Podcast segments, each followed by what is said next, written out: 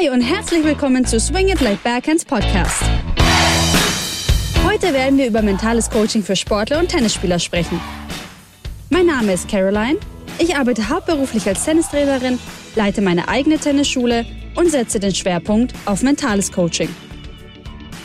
Auf das Thema Mentalcoaching bin ich vor circa fünf Jahren gekommen. 2015 habe ich meine erste Ausbildung zum Mentaltrainer absolviert. Hier einen großen Dank an Thomas Baschop. Heute bin ich wirklich froh darüber, diesen Schritt getan zu haben. Es folgten mehrere Ausbildungen zum Thema Mentalcoaching. Genaueres erzähle ich euch in den nächsten Podcast-Episoden. Und nun lasst uns anfangen, über mentale Stärken und Schwächen zu sprechen. Dein schlimmster Feind kann dein Verstand werden. Aber dein Verstand muss dein bester Freund werden. Wenn du das wirklich erreichen möchtest, musst du deinen Verstand, deine mentale Stärke trainieren. Während deines Trainings oder während eines Matches bist du bestimmt durch einige Höhen und Tiefen gegangen, richtig? Das ist vollkommen normal. Das Problem ist jedoch, dass die meisten Spieler, einschließlich der Topspieler, die Art und Weise, wie sie sich auf dem Platz verhalten, dessen widerspiegelt, wie sie auf dem Platz spielen. Erste Übung. Stell dir vor, du siehst eine Berglandschaft. Vor dir siehst du einen großen Berg, der sehr hoch und steil nach oben geht und auch sehr steil und lang wieder nach unten zum Fuße des Berges führt. Und dieser Berg wiederholt sich identisch, immer und immer wieder. Du befindest dich aktuell auf der Spitze des Berges. Diese Übung leiten wir nun auf den Tennissport über. Wenn du oder dein Kind sich ganz oben auf diesem Berg befinden, dann ist in diesem Moment alles in Ordnung, weil du gerade am Gewinnen bist. Du trittst wie ein Champion auf. Du fängst an, deine Punkte zu feiern, die Faust zu ballen. Du bist glücklich, sehr motiviert. Ja, manchmal sogar als Elternteil könntest du denken und meinen, mein Kind ist unglaublich talentiert, huh?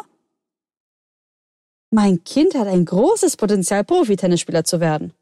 Und genau dann beginnst du die steile Abwärtskurve des Berges zu sehen. Dies bedeutet, dass du anfängst, Fehler zu machen oder deinen Fokus verlierst. Plötzlich siehst du dich in einem wirklich schwachen Moment und befindest dich am Fuße des Berges. Und nun seid ihr dran. Nimm dir einen Stift in die Hand und schreib die erste Frage auf. Was würdest du als einen schwachen Moment im Tennis bezeichnen? Jetzt.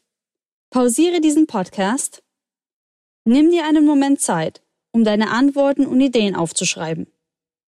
Setz dir keine Limits dabei. Schreib alles auf, was dir in den Sinn kommt. Wir werden dann die Antworten zusammen vergleichen.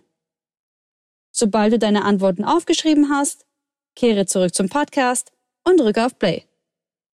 Nachdem du deine Ideen aufgeschrieben hast, möchte ich dir erklären, wie ein schwacher Moment aussehen kann. So ein Moment kann zum Beispiel so ausschauen. Wie ein Sturm. Dein Gegner brennt förmlich auf dem Platz. Er trifft alles. Du fängst an, viele Schläge zu verschlagen, wirst unsicher.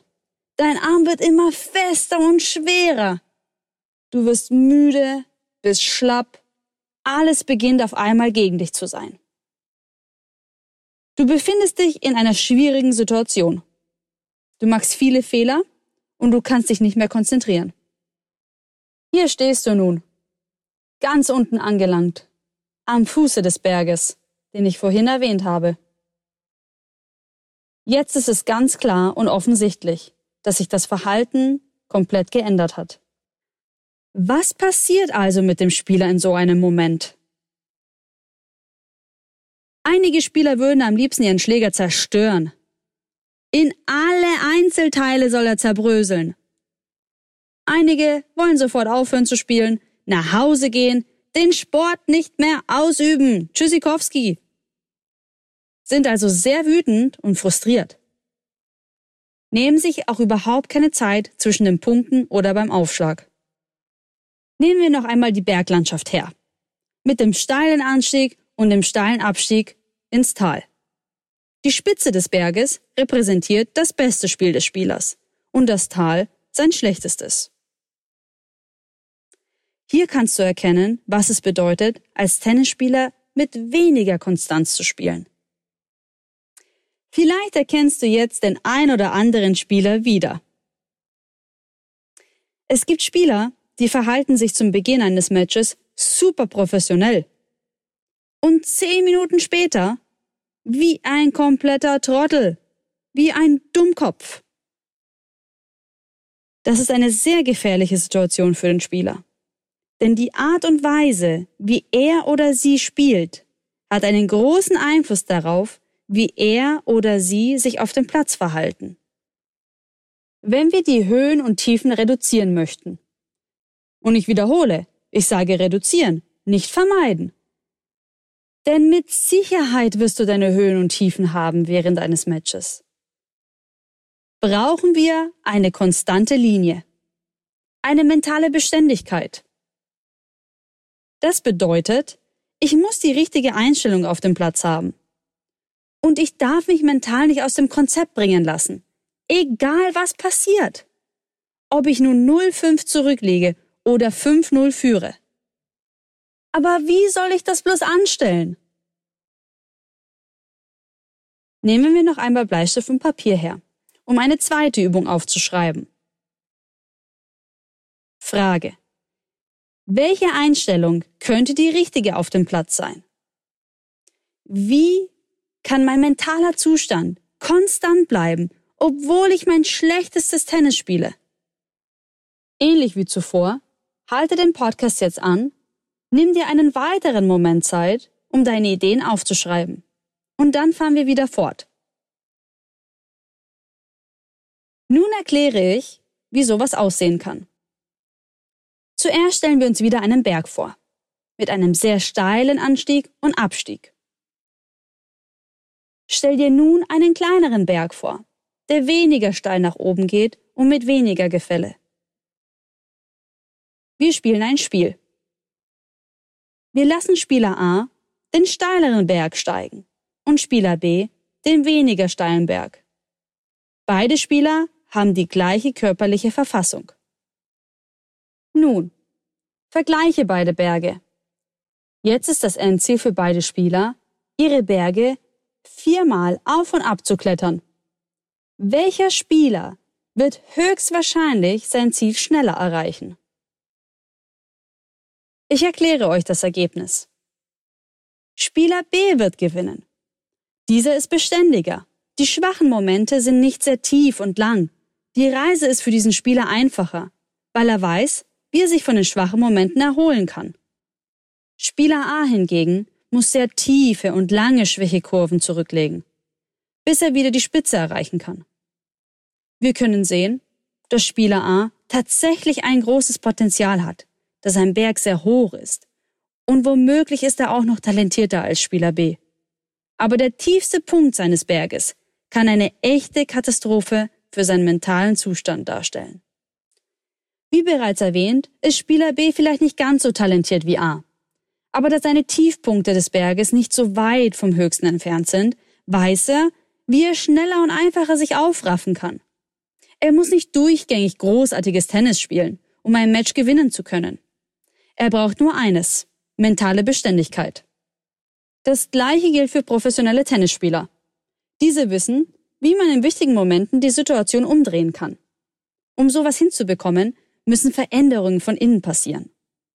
Spieler A muss möglicherweise folgende Sachen in der Praxis ändern. Wie er die Situation sieht, wie er sich konzentriert und wie er mit Emotionen umgeht.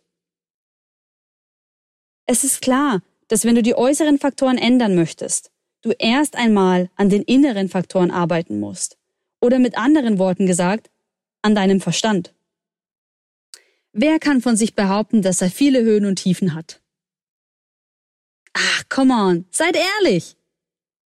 Wir alle, alle Tennisspieler haben es, man will es gar nicht aufsehen, wie viele Male erlebt, aber wir alle kennen das Gefühl. Dein Gehirn arbeitet wie ein Muskel. Sobald du anfängst, dein Gehirn zu trainieren, wird es dir möglich sein, deine Höhen und Tiefen zu reduzieren. Umso öfter ich etwas trainiere, umso einfacher fällt es mir, es wieder hervorzurufen. Wir können also unsere Auf und Abs nur reduzieren, indem wir sie trainieren. Jetzt ist es Zeit, dein Gehirn zu trainieren. Die folgenden Fragen helfen dir zu verstehen, wer du bist und wie du auf bestimmte Situationen reagierst. Beantworte die Fragen selbstständig und nimm dir genügend Zeit dafür. Die ersten fünf Teilnehmer, die mir auf Instagram eine Nachricht mit ihren Antworten senden, bekommen eine kleine Auswertung bezüglich der Fragen zurück. Auf geht's! Frage Nummer eins: Wie fühlst du dich, wenn du ganz oben auf dem Berg stehst? Frage Nummer zwei: Worauf konzentrierst du dich, wenn du dich auf dem Gipfel des Berges befindest?